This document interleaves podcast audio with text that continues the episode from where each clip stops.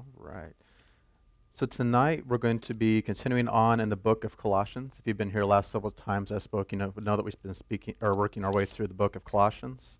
So we're going to pick back up in Colossians chapter 1. And tonight we're going to be talking about leadership. And so as you're turning to Colossians chapter 1, I want you to think about something. Does leadership matter? Does the person that you're following matter?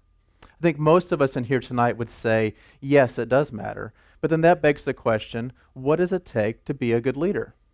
So maybe if you think about uh, people that you've had in your life that have been good leaders, you might think of people that are um, people that motivate people, um, people that have vision, that know where they're going and, and uh, have a have drive to get there, people that are good at delegation, uh, people that lead by example, that are servant leaders. Uh, maybe you think of a person that's a, a person of character, that they're um, the same on the inside as their outside actions, and they stick with their principles even when they're not popular. Maybe you think of a person that's full of passion, because everybody knows there's nothing like following a person that doesn't really care. But passion is infectious, and passion inspires people.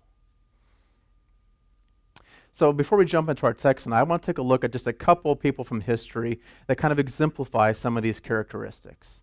So the first one I, I picked out um, was kind of the Sunday school answer. It was Jesus. So he was a good leader. So let's start with him. So Jesus was a man of character.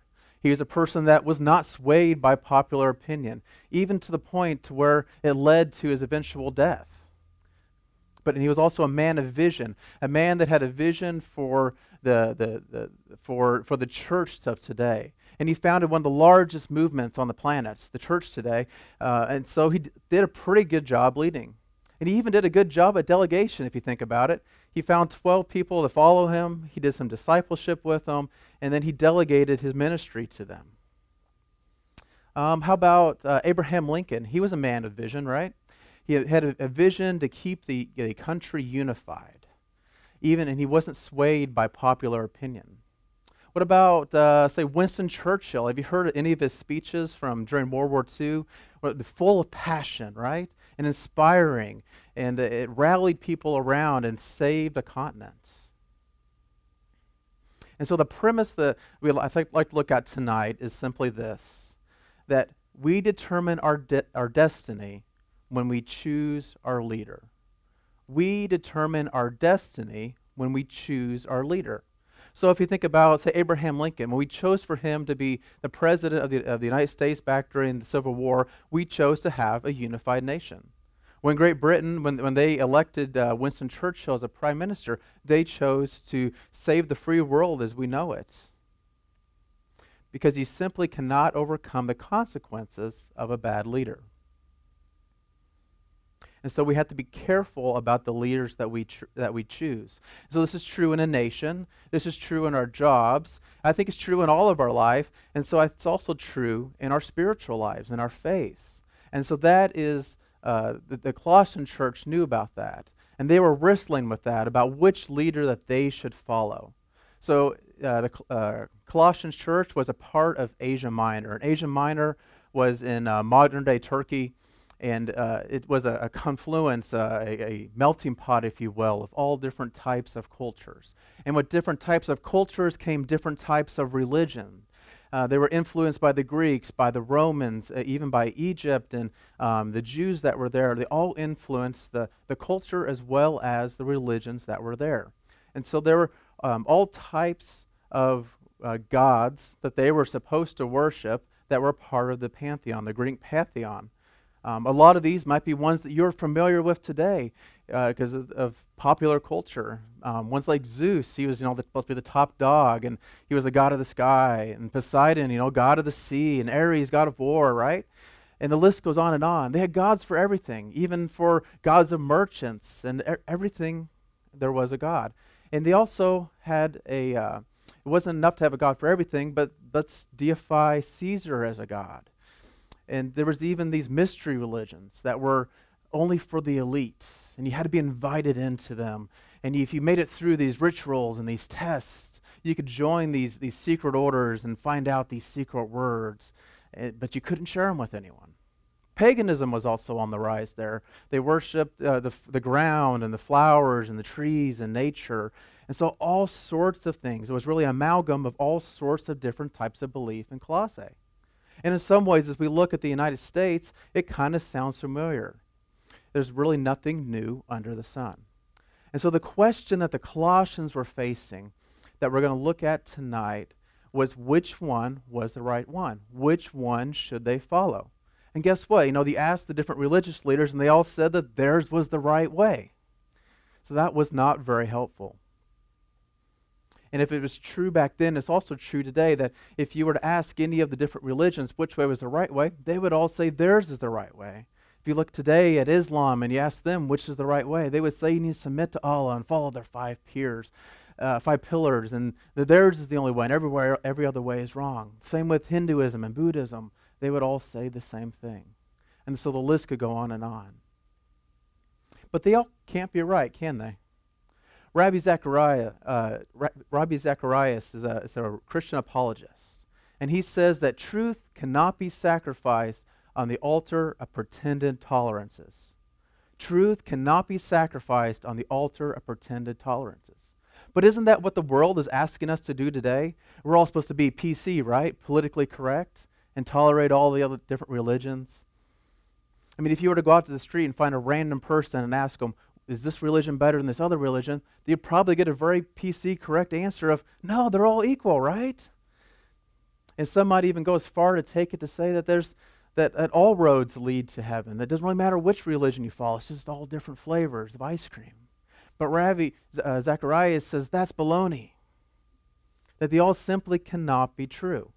There's absolutely no way. Some beliefs we know from just looking at them from the surface, they just cannot possibly be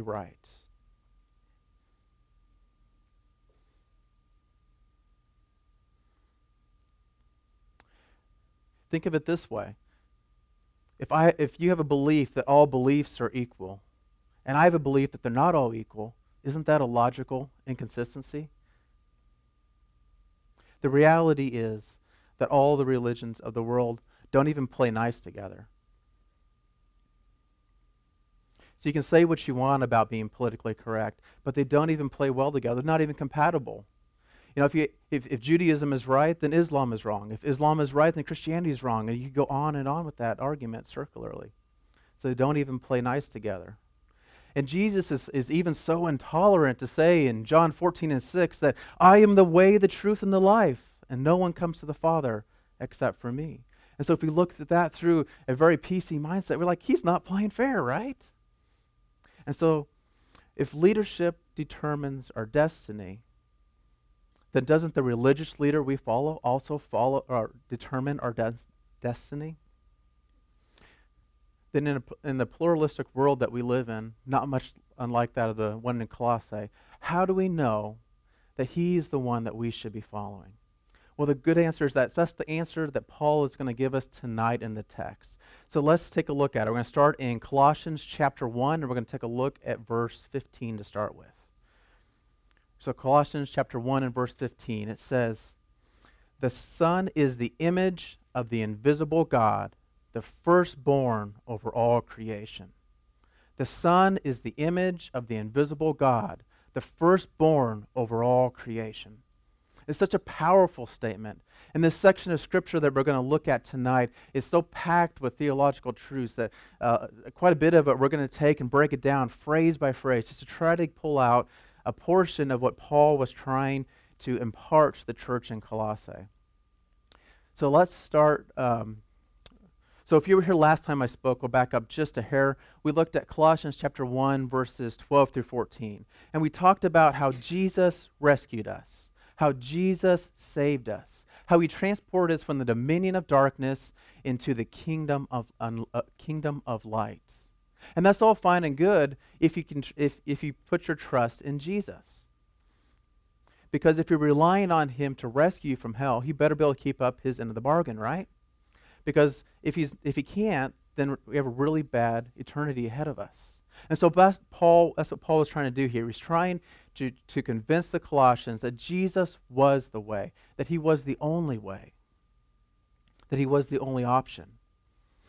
So as we look at Colossians chapter 1 and verse 15, um, he's saying that, that Jesus, uh, saying that Jesus, so Paul is saying that Jesus is the image of the invisible God and the firstborn of all creation. So let's look at those two phrases. The first one, the image of the invisible God.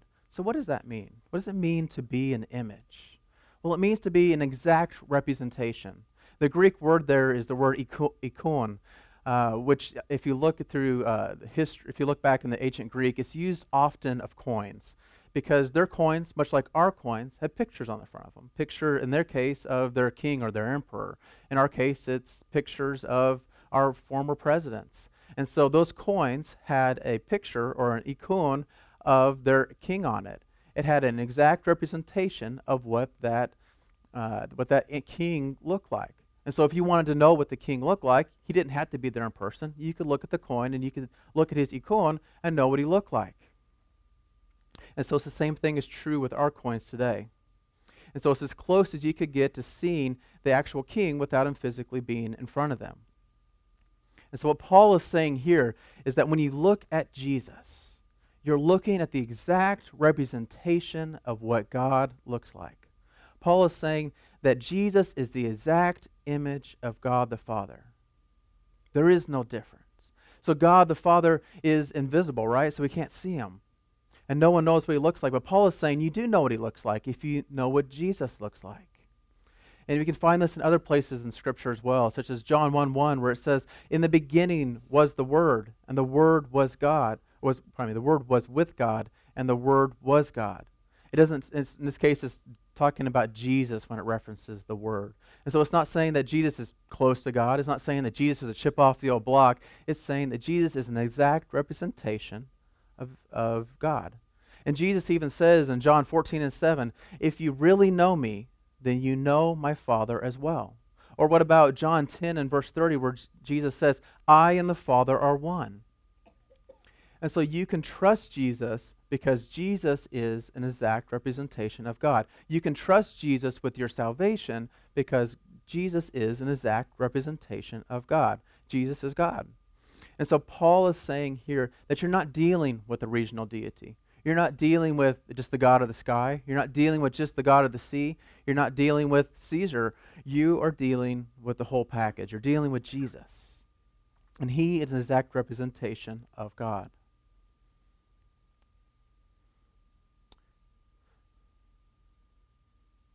And so, what God can do, Jesus can do. And Paul goes on and, and he says that Jesus is not only the exact representation of God, but he's also the firstborn over all creation. So, what does that mean? The firstborn over all creation. Well, let's start with what it doesn't mean. I don't know if you've had any conversations with Jehovah's Witnesses or Mormons, but they love to quote this verse. They love to quote it and have you look it up and read it, and they like to have uh, say, "See, it says that Jesus was created. He was born, and uh, there's a time when he was not." Only problem with that is if you look at the, the context of the original Greek, that's not what it's saying at all. It's, it, it, it, if, if you take that word, it literally does translate into the word that we use today for firstborn. But there's a different connotation to that word today than back then. You see, what it's really talking about is the right of primogeniture. Doesn't that help? Settles all that. The right of primogeniture. So the right of primogeniture, if you take that and break it down into its simplest form, what it really means is that whoever the oldest is, they're the boss. So in the ancient world, the older you were, the more important you were. You can see this happening in your household if, if you have uh, multiple siblings, if you grew up multiple siblings, or if you have multiple kids. And you can see the, uh, or if you have, don't have any kids, you can see it even in the movies portrayed by Hollywood or whatever. Uh, you can see the parents that, that go away on a trip of some kind, and the oldest one stands up and says, I'm in charge. You have to do what I say. And the younger one says, You're not the boss of me. And the older one says, Yes, I am. So that is what Paul is talking about here. Except in the ancient world, is even more so. The oldest son, if you were the oldest son, you got all the roles, you got all the responsibilities, you got all the privileges. And when your dad was away, you were in charge. you could act in your father's name and you were responsible as responsible as your father. You had the authority to do anything you wanted in your father's name. So Paul is saying that Jesus is the when, when Paul is saying when he says that Jesus is the firstborn over all creation, he's not saying that Jesus was born, but he's saying that he is the oldest. He is the highest. He outranks everybody, and nobody was born before he was because he is eternal. So, what does it really mean to be the firstborn? Well, there's another scripture in the Bible that references the or firstborn. What does it mean to be firstborn? There's another scripture in the Bible that references this idea of firstborn, and it's in Psalm 89. And so Psalm 89 is a dialogue between God and a leader. I believe his name is Ethan. And uh, God is uh, talking about his servant David. And if you remember, David was the youngest of, of eight kids, of eight brothers, but God in the scripture is going to call him a firstborn. So in Psalms 89 and verse 27, it says, I will appoint him to be my firstborn, the most exalted king, the most exalted king of the earth. Excuse me, of the earth. so God is saying here that he appointed David to be the firstborn, even though he wasn't biologically the firstborn. And he, then God goes on to give us the answer of what does it mean to be the firstborn? To be the firstborn is to be the most exalted king over all the earth. And so God is saying that Jesus, or Paul is saying here that Jesus is the firstborn. He is the most exalted king over all the earth. And Jesus is the exact representation of God. And he is over all, and he is above all. And so Paul is saying that he is someone worth trusting. He is someone worth putting your faith in for your salvation. Because that is who Jesus is um, because that is who Jesus is, Paul goes on in the, the, next couple of verses to answer a simple question. So what? So what that Jesus is the image of the uh, the image of the invisible God? So what that he's the firstborn over all creation? Why does that really matter? And so to answer that, Paul makes two major assertions and assertions in the verses that follow. So let's take a look at the first one. So for the first one, we're going to look at Colossians chapter 1, verses 16 and 17. So Colossians chapter 1 verses 16 and 17. For in him all things were created, things in heaven and things on earth, visible and invisible, whether thrones or powers or rulers or authority, all things have been created through him and for him. He is before all things, and in him all things hold together. So, if we were to summarize this verse in just one sentence, I would summarize it as Jesus is in control of this world. But notice how Paul breaks it down.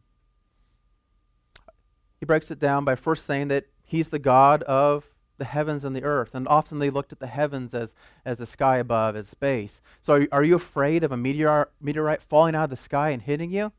Uh, don't worry about that. God's got it covered because he's the God of the heavens and the earth. Are you afraid of the boogeyman getting you in the middle of the night? Well, don't worry. God's got that covered too. It says that He is the God of the visible and the invisible. Are you afraid of a leader that is an authority over you? Well, don't worry. God's got that covered too. It says that He is the God of the thrones, those in political power. God, He's the God of, of, of the powers, the rulers, and the authorities, those not in political power.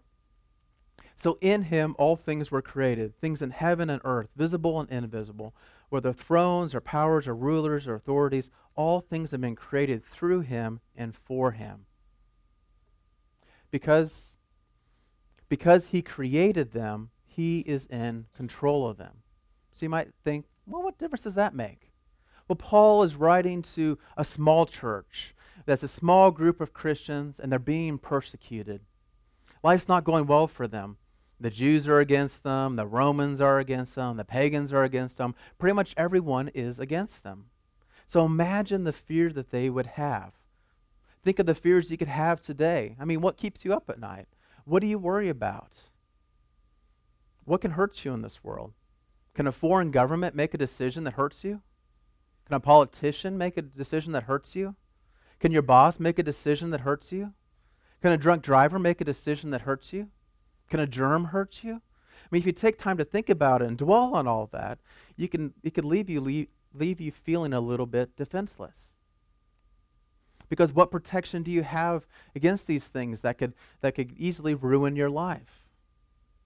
Well, if, if Jesus is your Savior, you have one thing going in your favor, and that's the image of the invisible God, the firstborn over all creation, Jesus. He is above all, He is over all.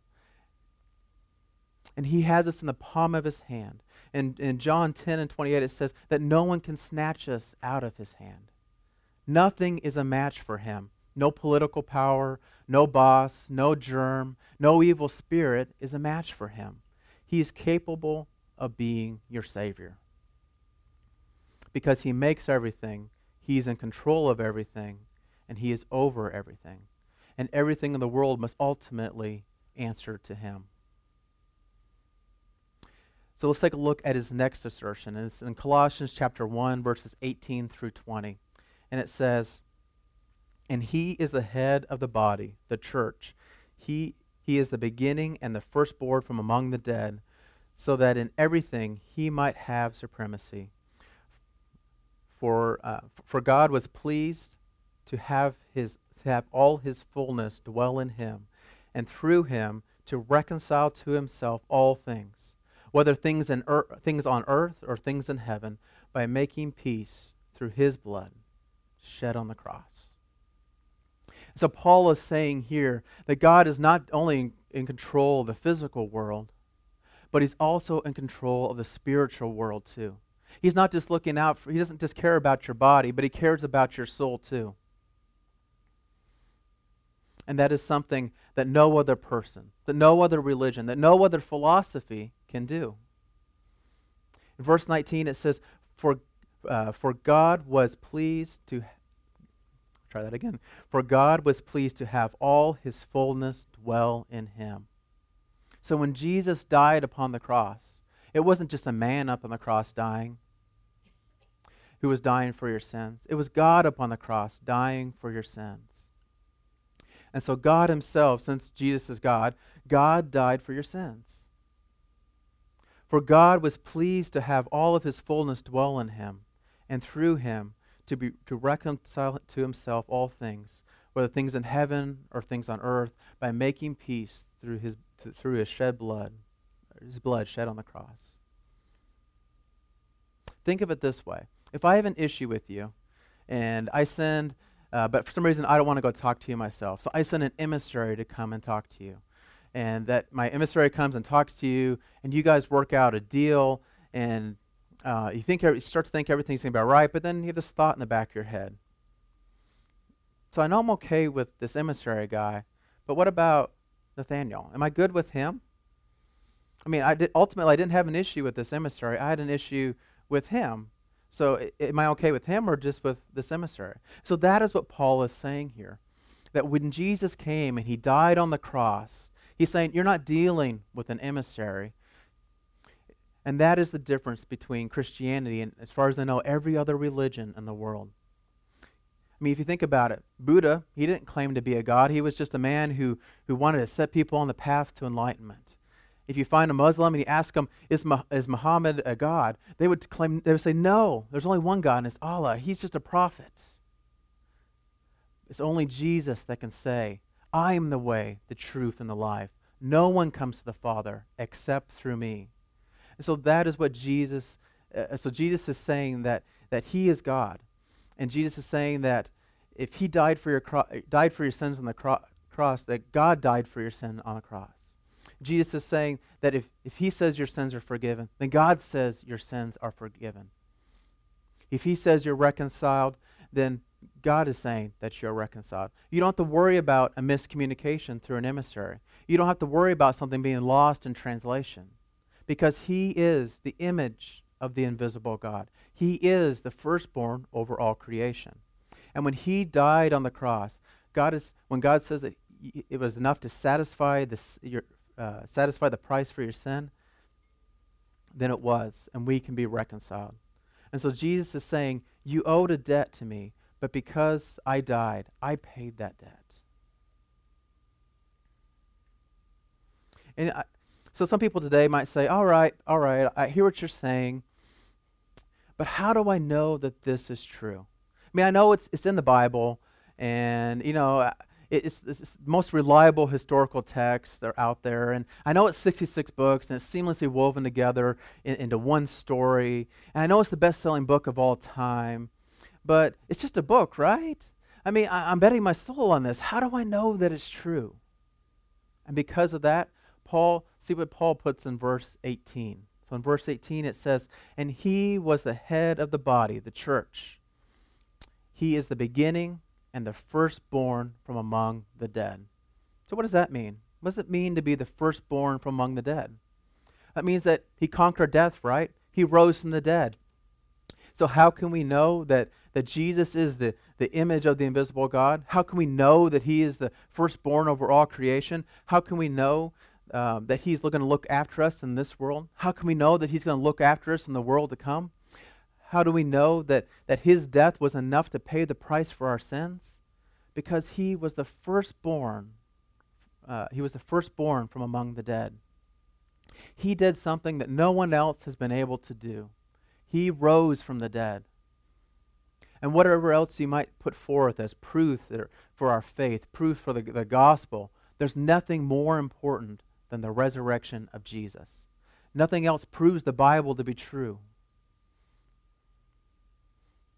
Nothing else proves that, that Jesus' blood was enough to cover our sins than the resurrection of Jesus. So, do you believe that Jesus rose from the dead? I hope so, because there's a lot of good evidence out there that, that says that he did. I'm, there's one thing I know for sure, it, and even the, the greatest skeptics will agree to this that there was a man named Jesus, and that he was crucified, and that he did die on the cross. There's Roman historians that, re- that record this, so and they weren't even Christians. So it's not just the Bible that, that puts that fact forward. And the Bible says that he, he didn't just die for five minutes and God sit down an angel with a defibrillator and brought him back to life. No, it says that he was dead for a weekend. Even with the, the modern marvels of modern day, me- uh, modern day medicine, in as little as three minutes, you start to experience brain death. And in most cases, if you've been dead for over 15 minutes, they just call you completely brain dead. And no defibrillator is going to help with that. So he wasn't just dead, but he was dead for a weekend. He wasn't just dead for a weekend, but he was wrapped like a mummy in grave clothes. And he wasn't just wrapped in grave clothes, but he was put in a tomb. He wasn't just put in a tomb, but there's a big boulder rolled in front of it that would have taken multiple people to get it rolled into place. And he wasn't just it wasn't just a boulder over the front of it. It says that it was sealed. And it wasn't just sealed, but there were two Roman soldiers out front guarding that tomb.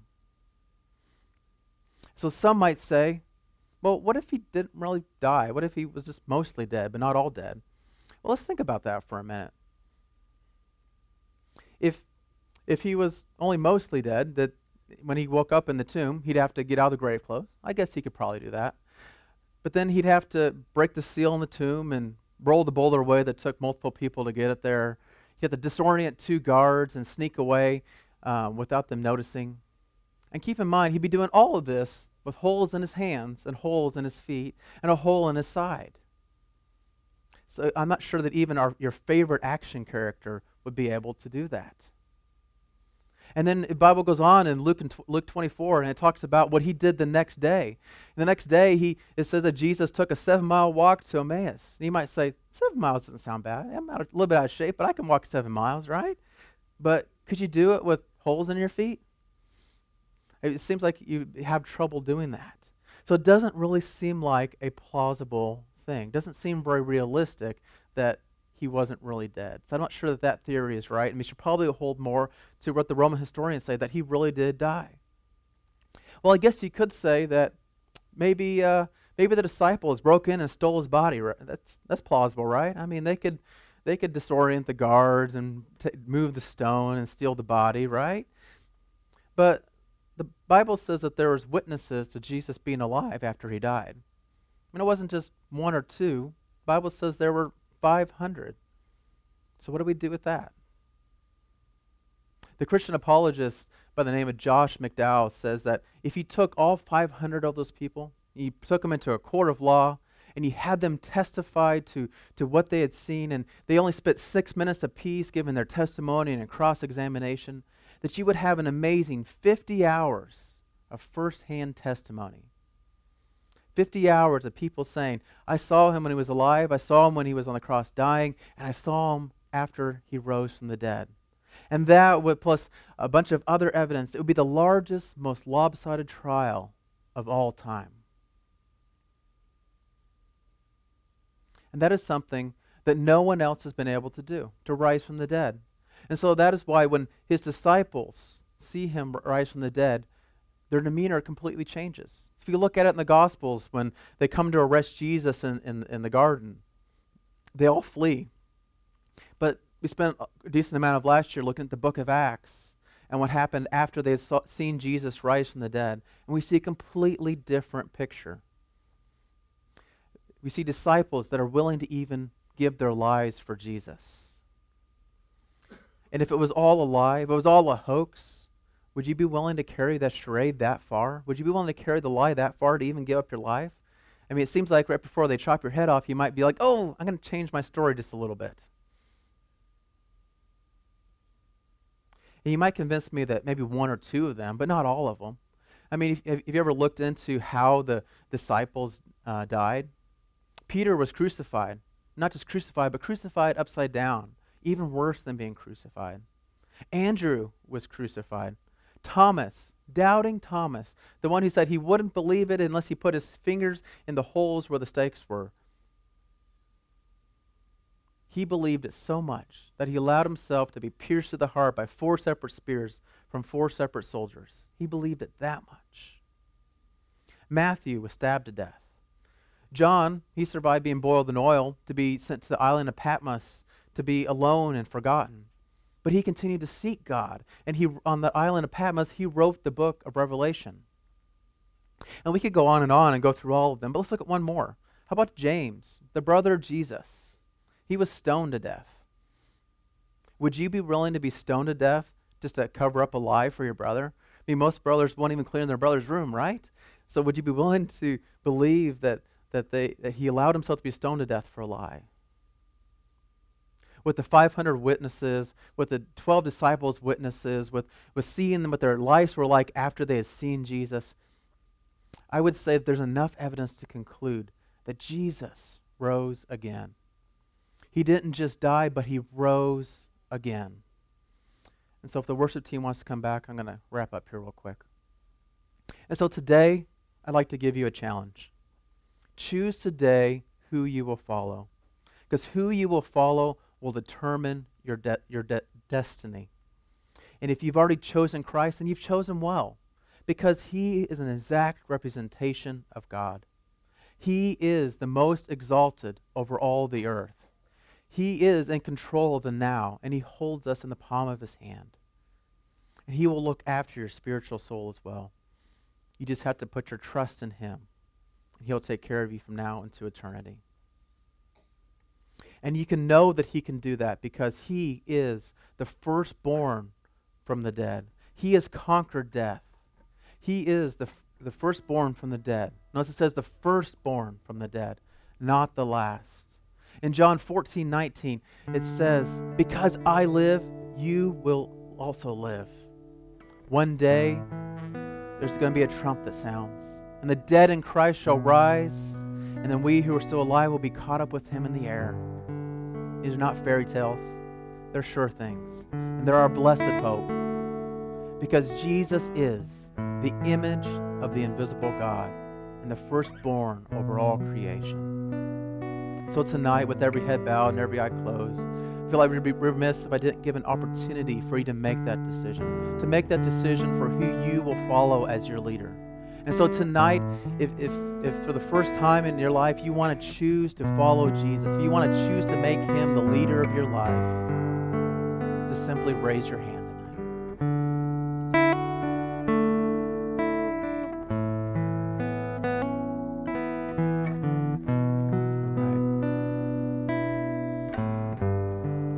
Alright, you guys can look up. So, for the rest of us, I trust that you have already made that decision that you've already chosen your leader. And I trust that is Jesus. So, in the few minutes that we have left, I'd like to open the altars and spend even just five minutes in prayer tonight. I want you to ask yourself a question. If Jesus is your leader, how good of a follower are you? Are you the type of follower that gets distracted easy? Well, spend some time tonight recommitting to follow your leader. Ask him to keep you, ask him to help you keep your singular focus on him and to help keep you from straying away. Are you the type of leader that says that, that God is in the driver's seat, but sometimes you kick him out of the driver's seat because you think you know better and you want to drive? Ask Him to help you to put your trust in Him, even in those tough times. And so tonight, I just like to open the altars, or you can make an altar where you're at. And let's just spend a few minutes in prayer. And then Pastor CJ I'll come back and close us out.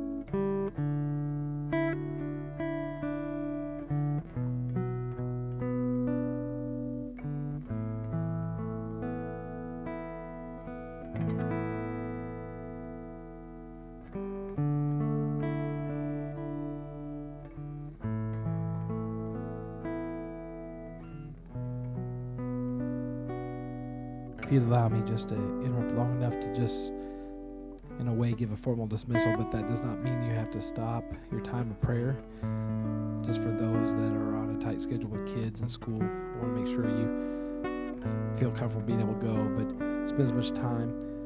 I, I just want to reiterate how awesome it is and how fitting with what Nathan preached tonight that, that the Lord is bringing up leaders if I could just say this, I remember when I first met Nathan come here, I don't think I could get a few words out of the guy in a conversation, but that's that's probably because he was trying to figure me out.